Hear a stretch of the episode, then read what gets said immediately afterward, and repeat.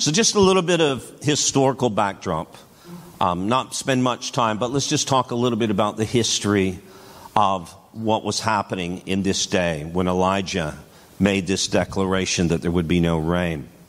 We know that Ahab was the king, Jezebel was his wife. And the Bible says in 1 Kings 16 that Ahab was more evil than any other king that lived. And it continues by saying that he did more to anger the Lord God than any other leader, any other king in his day. It was a terrible time. The nation had fallen to its most deplorable state in history. Idolatry and perversion were widespread. The people had blatantly rejected God's word as the supreme authority for their lives. The sins, their sins, had reached an apex, a climax where God said, That's it. I'm not going to just stand back and, and remain silent anymore. I'm going to intervene. I'm going to do something. And God says that He was going to bring judgment upon the nation because they had rejected Him. They were worshiping idols and they were involved in all of this evil activity. So in this, though, we have to understand that God actually had a plan to restore the people. So the judgment wasn't to destroy them, the judgment was to correct them and to bring them back to Himself.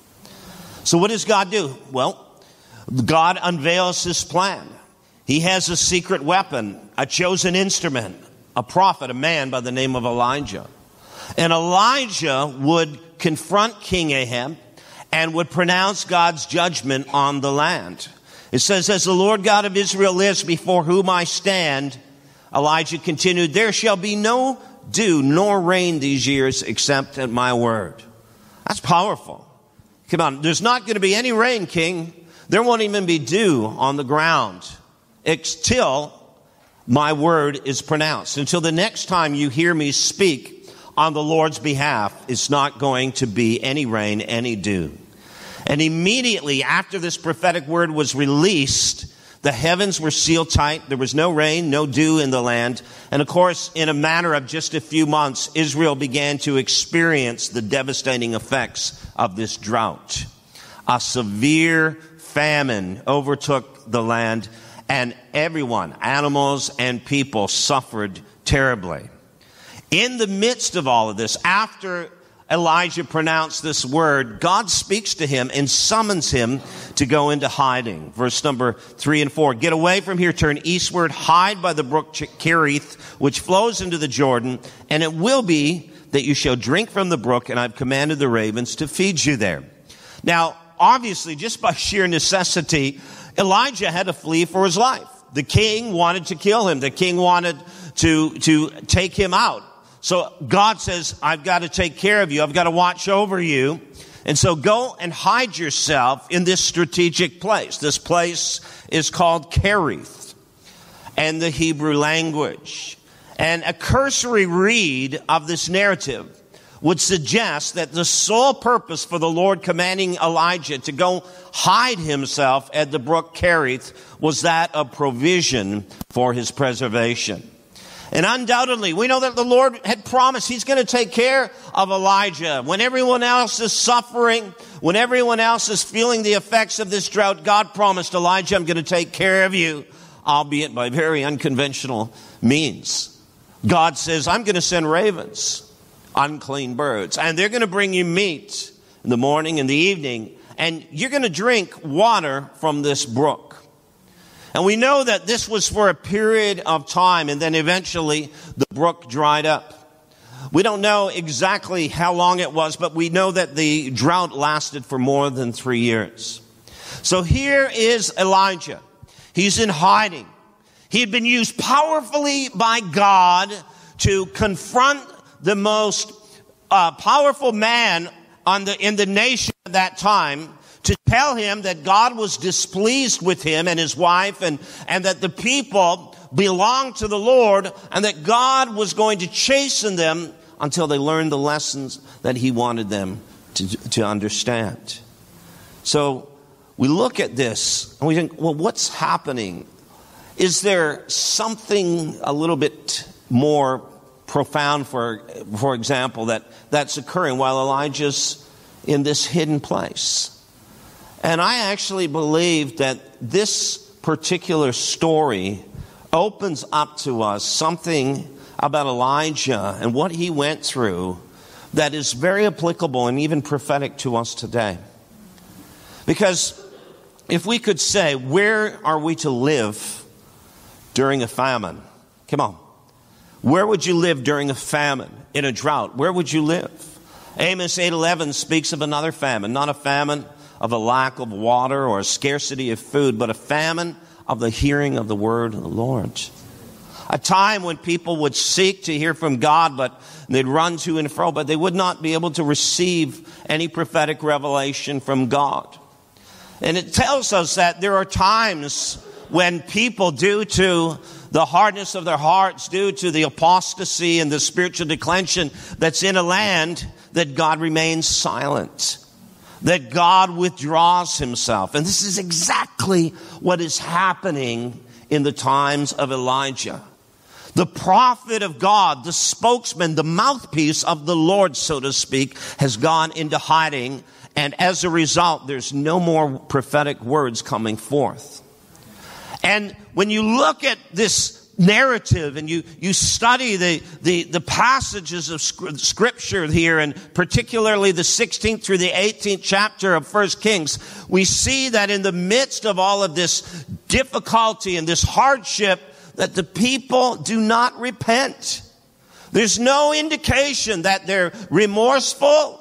There's no expression of them calling out to God, forgive us, Lord. We've sinned against you. We've done evil in your sight nothing.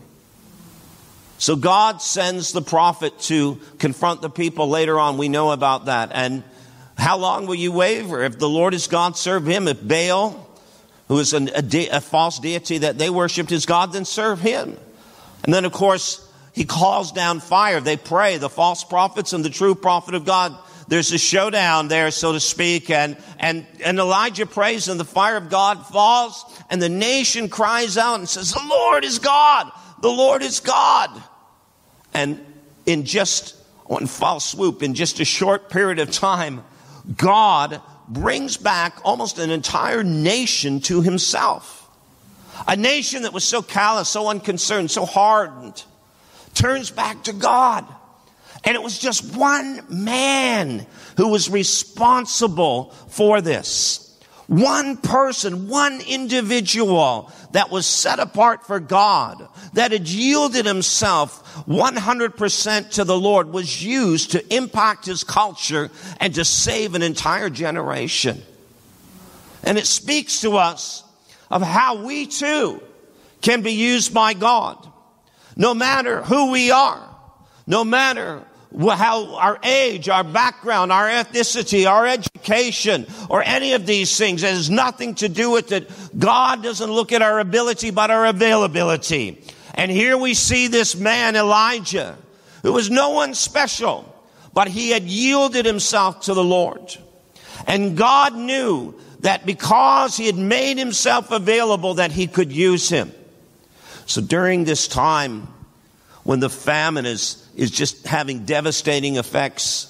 Before God, before the fire falls, there's this interval of probably over two years where Elijah is hidden. Hidden. God says, Elijah, hide yourself at the brook Kerith. You see, Kerith is more than just a place where he would experience provision for his preservation.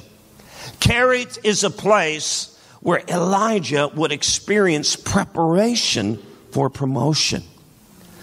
God was going to do a work in Elijah in a very deep and profound way when he was hidden at this place called Kerith. And I believe that today God wants to turn the hearts of multitudes, even nations, back to himself. It's not impossible with the Lord. God is able to turn this nation around. I'm not saying that everyone will be saved.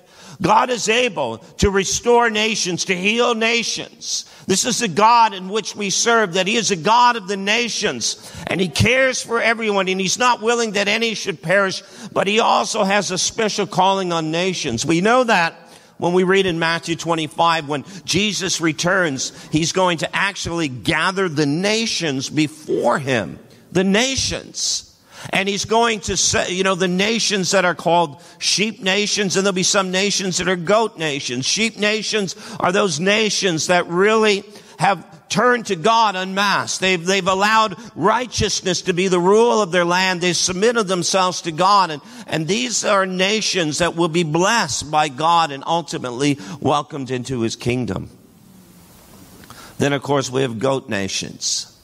These are nations that have rejected righteousness, rejected the word of God.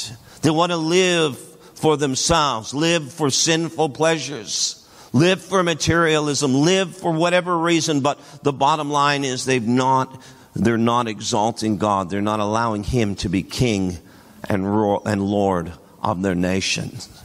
And these nations, the Bible says, will be rejected by God. It's a terrible thing. Again, we're not speaking about every person. We know that there are individuals that are righteous in probably every nation of the world. There are individuals that love God, but we're talking about the destiny of nations. God has a destiny for nations.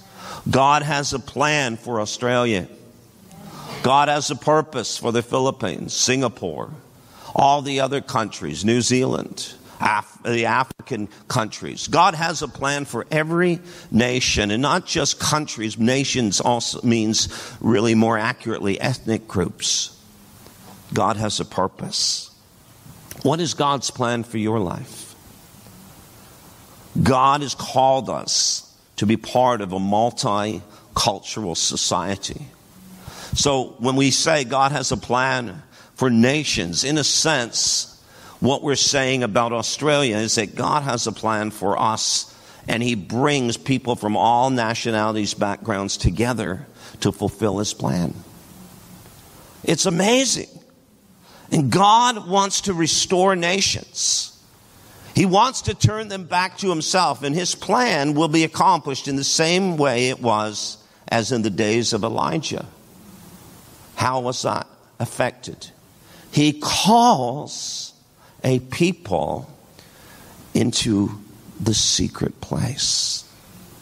He calls a people into a place of deep preparation. You see, God can't use everyone. God just can't use everyone. The Bible says that the eyes of the Lord scan the earth. 2 Chronicles 16 9. God's eyes are scanning the earth. They roam, they range to and fro. He looks, he looks, he looks, he sees people. He says, No, can't use them. No, can't use them. No, can't use her. No, can't use him. No, no, so sorry, sorry. No, I can't use that person. But then he stops and he says, Oh, there's a person I can use. There's a man. There's a woman. There's a young person I can use. Why? Because the Bible says, because their hearts are yielded to him. That's it.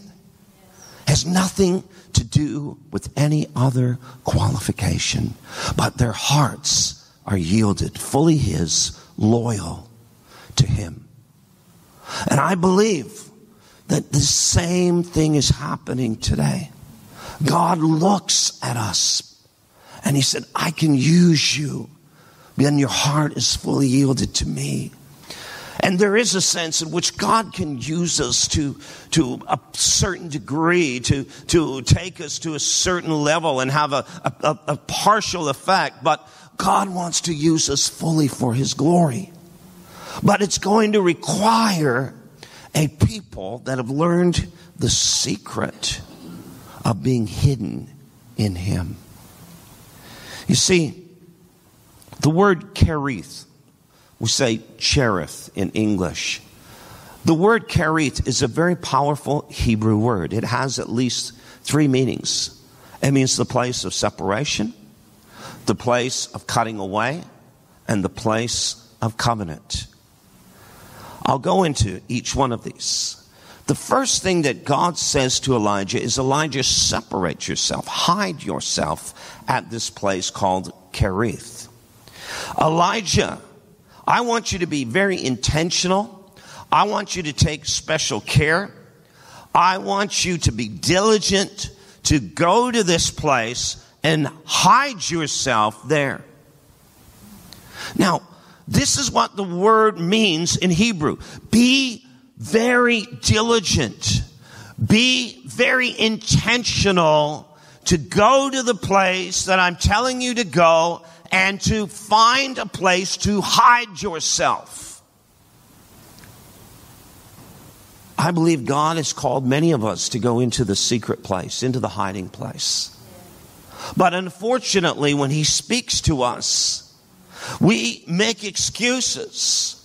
We come up with reasons why we can't go into the secret place. We're too busy.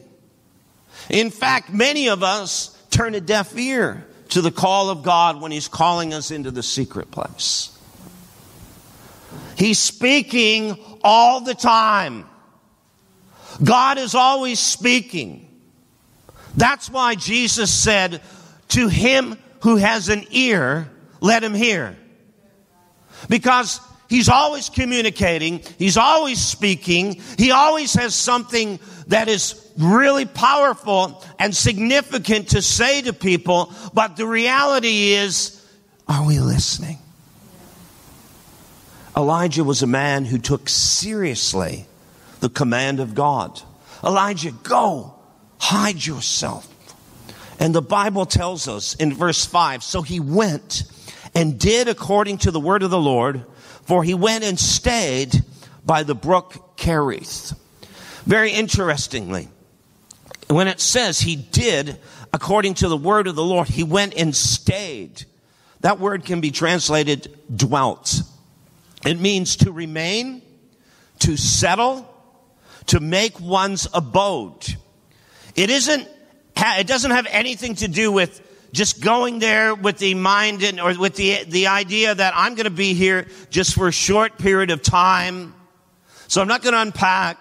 I'm not going to put down my, you know, my, my tent. I'm not going to pitch my tent because I'm just here for a short period of time. The idea is the exact antithesis that God says to Elijah, go there, make your abode there, pitch your tent there, be prepared to stay here for a long period of time. That's what it means in the Hebrew language. It's very powerful. So many of us today try to keep our distance from this place of isolation and separation. You see, Kerith, for many of us, is a place of just mere periodic visitation. It's a place that we go to when things get difficult in our life. When we're having trouble when we're experiencing a, a meltdown, when we feel overwhelmed, then we go to Kerith. But we don't dwell there. It's a place of visitation, but God wants it to be a place of habitation. A place that we learn to live at. He's not looking for weekend visitation. God is looking for permanent custody of his children.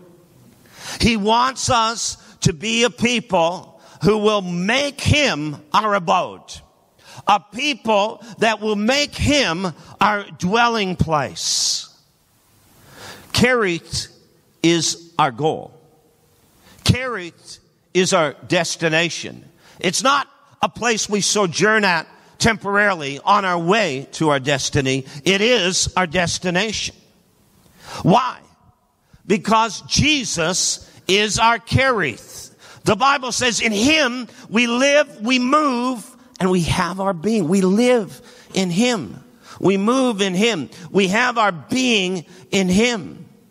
But many of us today have confused activity for productivity, motion for momentum, busyness for fruitfulness. But God has called us to a place of abiding a place where we learn to settle in Him. Psalm 27, verse 4, David understood this command and he said, One thing I have desired of the Lord, that will I seek, that I may dwell, the same Hebrew word, in the house of the Lord all the days of my life. Now, today, he's not talking, you know, about going to a physical temple or a tabernacle. The house of the Lord speaks of the presence of God. He's not saying that we go and we, you know, camp out at and, and ignite church 24 7. What he's speaking about is our bodies are the temple of the living, of, of the living God. He is our shelter. He is our refuge. He is our stronghold. He is our hiding place.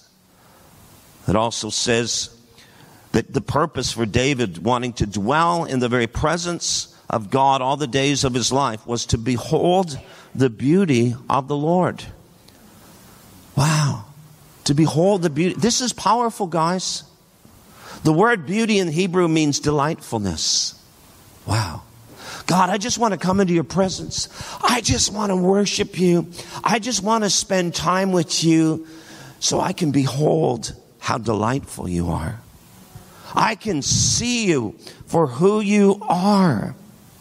We must stay camped at Kerith. We must learn to make Kerith a place of residency, a place of habitation, not visitation.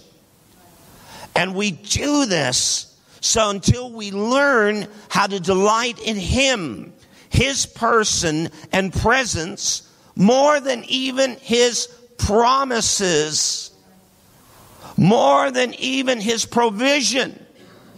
You see, if the reason why we seek God, the reason why we press into His presence is simply because we're in trouble and we need God to fulfill a promise, to answer a prayer, or to supernaturally bring provision to us, then when things go well, we'll pull out. We'll pull up our tent pegs and we'll move on in life and we'll never make Kerith the place of residency. So David learned the lesson that we are called to dwell, to become permanent residents is what that word means in the house of the Lord. How do we know that? Because it's all the days of our life. And what? So we behold his beauty, his delightfulness. You see, until we camp in the presence of God, we'll never understand the beauty of his holiness We'll never experience the delightfulness of who He is. So many people that hear about God, people talk about God, speak about God, but they don't know Him. You can actually know God as you are known by Him. The Bible says in 1 John 3 that when we come into His presence for eternity, when we depart from this physical body, we will know Him in the same way that He knows us. That's amazing. So powerful. It's a place where we dwell at, stay at permanently. Jesus practiced a life of continual communion with his Father. He lived in a place of unceasing fellowship with his Father. How do we know? Well, the Bible says that we know because of the anointing that was on his life. We know because of the joy that he carried. We know because of the power that was manifested in him. It was a place of deep communion. The Bible says in Psalm 91 verse 1, he who dwells, same Hebrew word, makes his permanent residency in the secret place of the Most High shall abide under the shadow of the Almighty. Shadow speaks of protection, speaks of comfort. It speaks of God extending His very power, provision, and everything that we need. You see, it's in that place of Kerith that Elijah learned that all other activity would have to cease. But there was only one activity that he would be able to be engaged in, and that is the activity of knowing God, of communing with God. And I believe that the greatest enemy many people face is the barrenness of their soul. People, many of us, cannot handle being still. We cannot be alone. We cannot go into the secret place because when we do, nothing remains a secret in the secret place. Nothing is hidden in the hiding place. And while we are there, we see ourselves for who we are. We see ourselves for, for a people that, that deep down inside there's this void, there's this emptiness in our life. And, and when we're still and all our barren busyness ceases, we come face to face with Jesus and who he is and how without him there's no satisfaction, no fulfillment. We see the hole that is in our soul. We see the emptiness. And God wants us to be a people that know Him, guys, that know Him, that seek Him, that love Him, that make Kerith the place of communion, a place of uninterruption where we go there and we stay there until we learn to behold the beauty and the delightfulness of the Lord. Secondly, Kerith is a place of cutting away. The word Kerith can also be translated to cut off. It's a place of purification, in other words. It represents a location of spiritual pruning. Jesus said, Every branch that bears fruit, my Father prunes that it may bear even more fruit.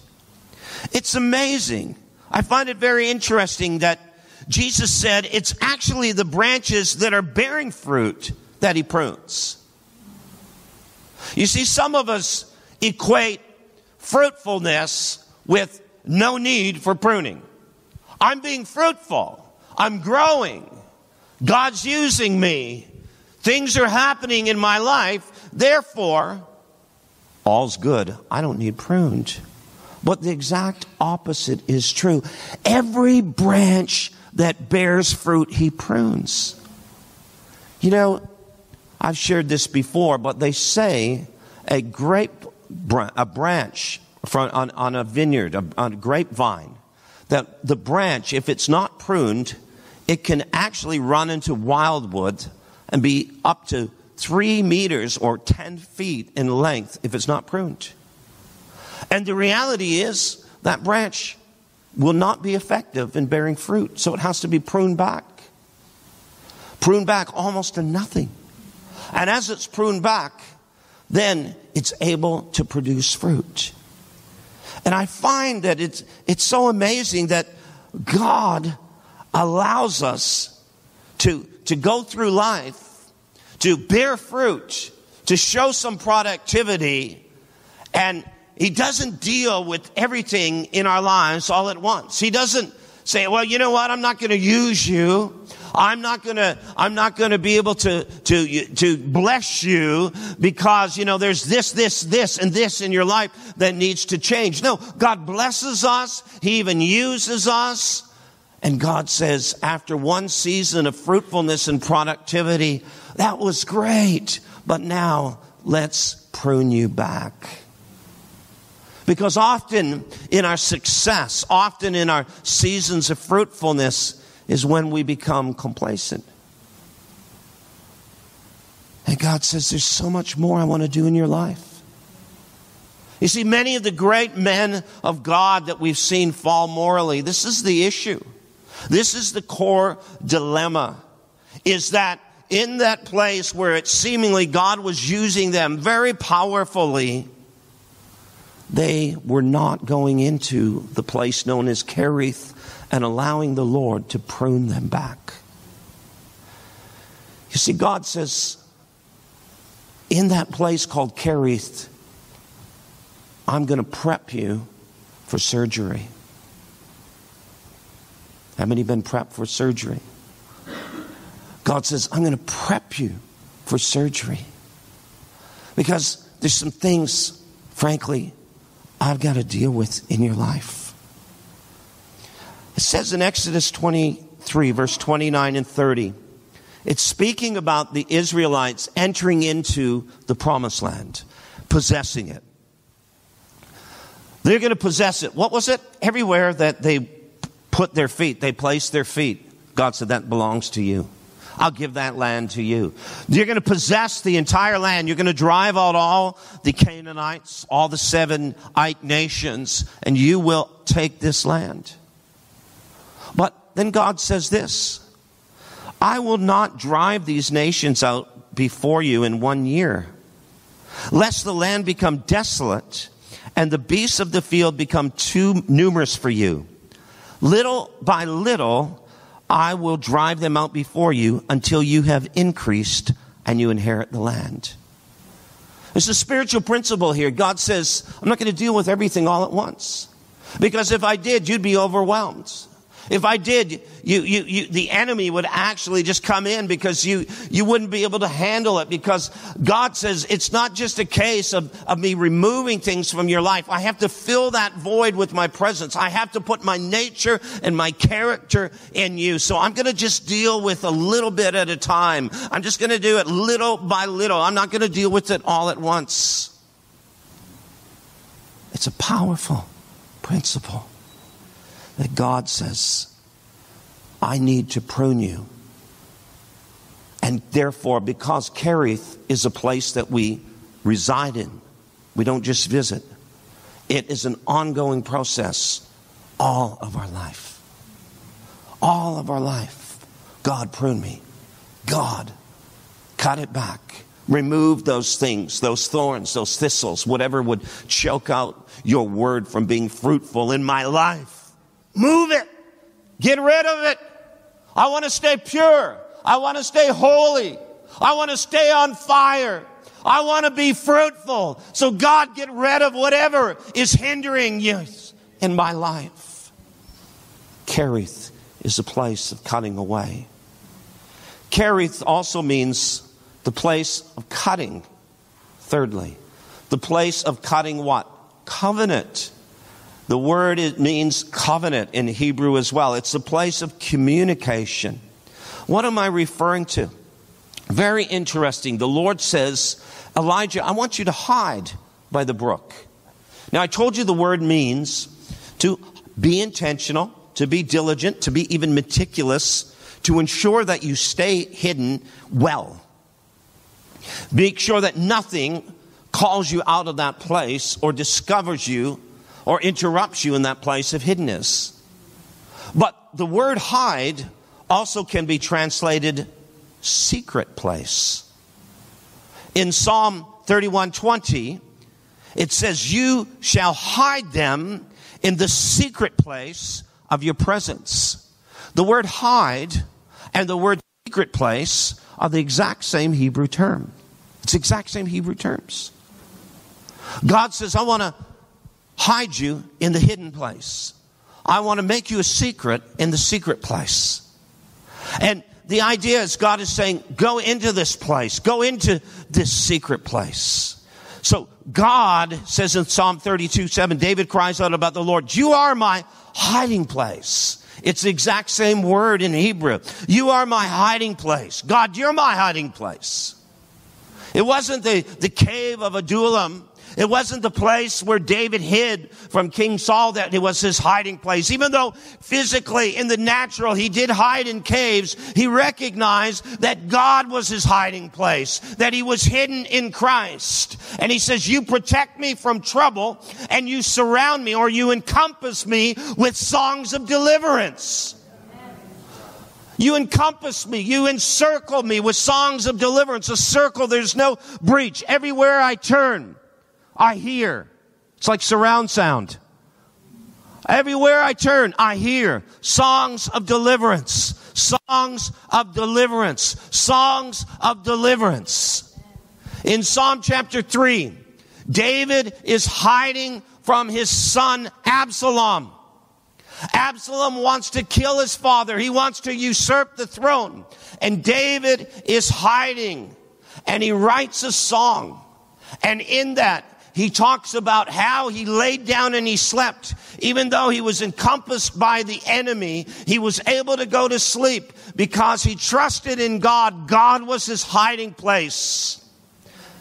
And he would not be afraid.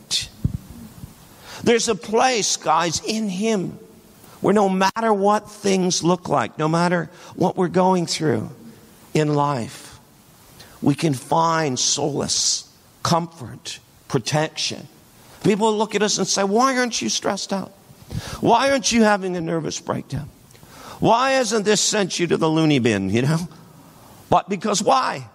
Because God is my hiding place. He's my comfort.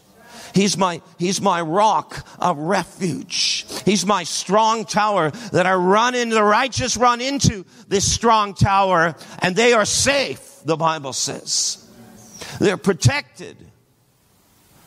So many people are dealing with anxiety and stress today. Why?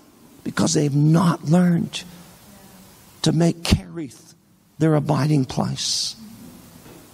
You see, Kerith was the, the deepest place of communion that Elijah had ever gone. Think about it. Here he is. No people. Wow. Have you ever been on a prayer retreat where you go away and you're alone and there's no people? Most human beings can't handle it. But I want to tell you that there is something in us. You know, Augustine or Augustine called it a God shaped vacuum. And he said, Our, our hearts only find rest when we find our rest in Him. And there's this place where God says, You'll never find contentment. You'll never know my peace. Relationships won't do it. They're a temporary effect, they might help. But you'll never find true peace, soul, solace, comfort until you learn to make me your secret place. I'll protect you emotionally. I'll watch over your mind. I'll keep you safe, even physically. I will watch over you spiritually. I will not allow your foot to slip.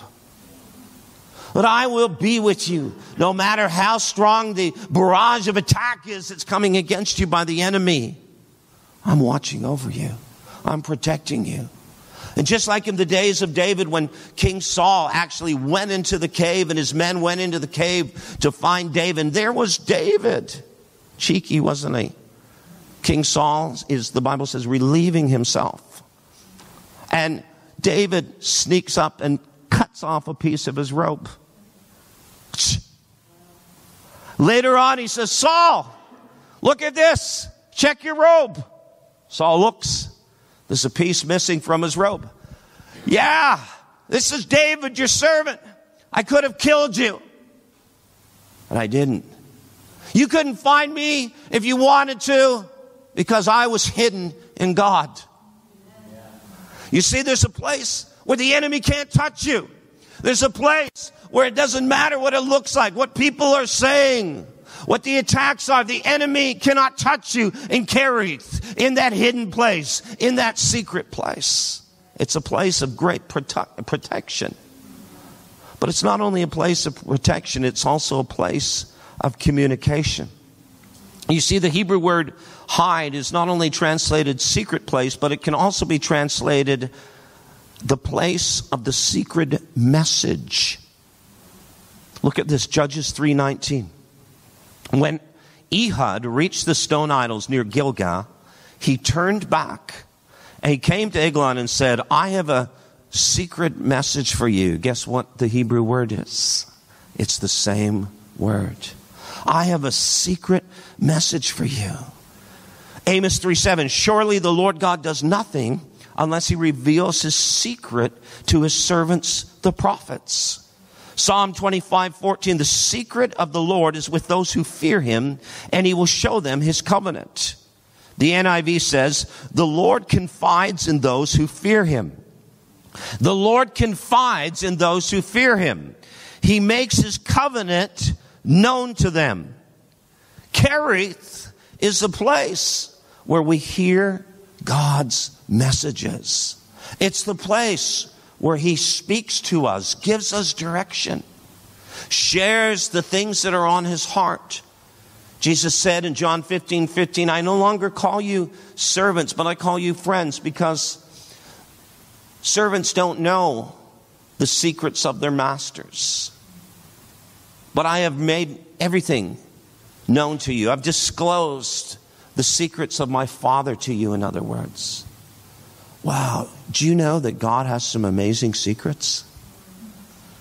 Paul said that he preached the mysteries of God. The mysteries of God. What does that mean?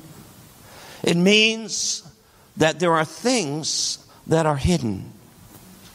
The Bible says it is the glory of a king to conceal a matter, but it is the glory of God's people. It's the glory of God to conceal a matter, it's the glory of kings to search them out. God wants us to search out these hidden things. It's in that secret place that we can get direction for our lives. It's in that secret place that God will comfort us. He'll speak to us. He'll give us revelation. We'll begin to understand things in a way that we've never understood before. But it's as we go there, as we abide there, as we stay there, not just visit there, but we have to make it our dwelling place. And God says, I will speak to you. I have a secret message for you. I will reveal my secret to my servants. I will confide in you. You see, all of these are characteristics of what Kerith represents. What Elijah experienced when, for those years, he was hidden in this place. It's amazing. And I just want to close with this one thought. The Bible says, verse number three go to the east and hide by the Kerith Brook. And it says in some translations, like the King James, that Kerith is before the Jordan. That's what it says. Kerith is before the Jordan. The New Living says hide by the Kerith Brook near where it enters the Jordan River. Kerith precedes Jordan. Kerith precedes Jordan. What is Jordan? Jordan means the place of descending waters in Hebrew. In Arabic, it means the watering place. And it's called the place of descending waters because as you follow the flow of the river Jordan, it actually goes lower and lower and lower until it eventually pours into the Dead Sea. So it is descending waters, but I believe spiritually it speaks of refreshing, of outpouring, of revival, of a place where we meet with God, a place where we're filled with the Holy Spirit. It was in the Jordan region where John the Baptist was baptizing people and calling them back to have authentic encounters with God.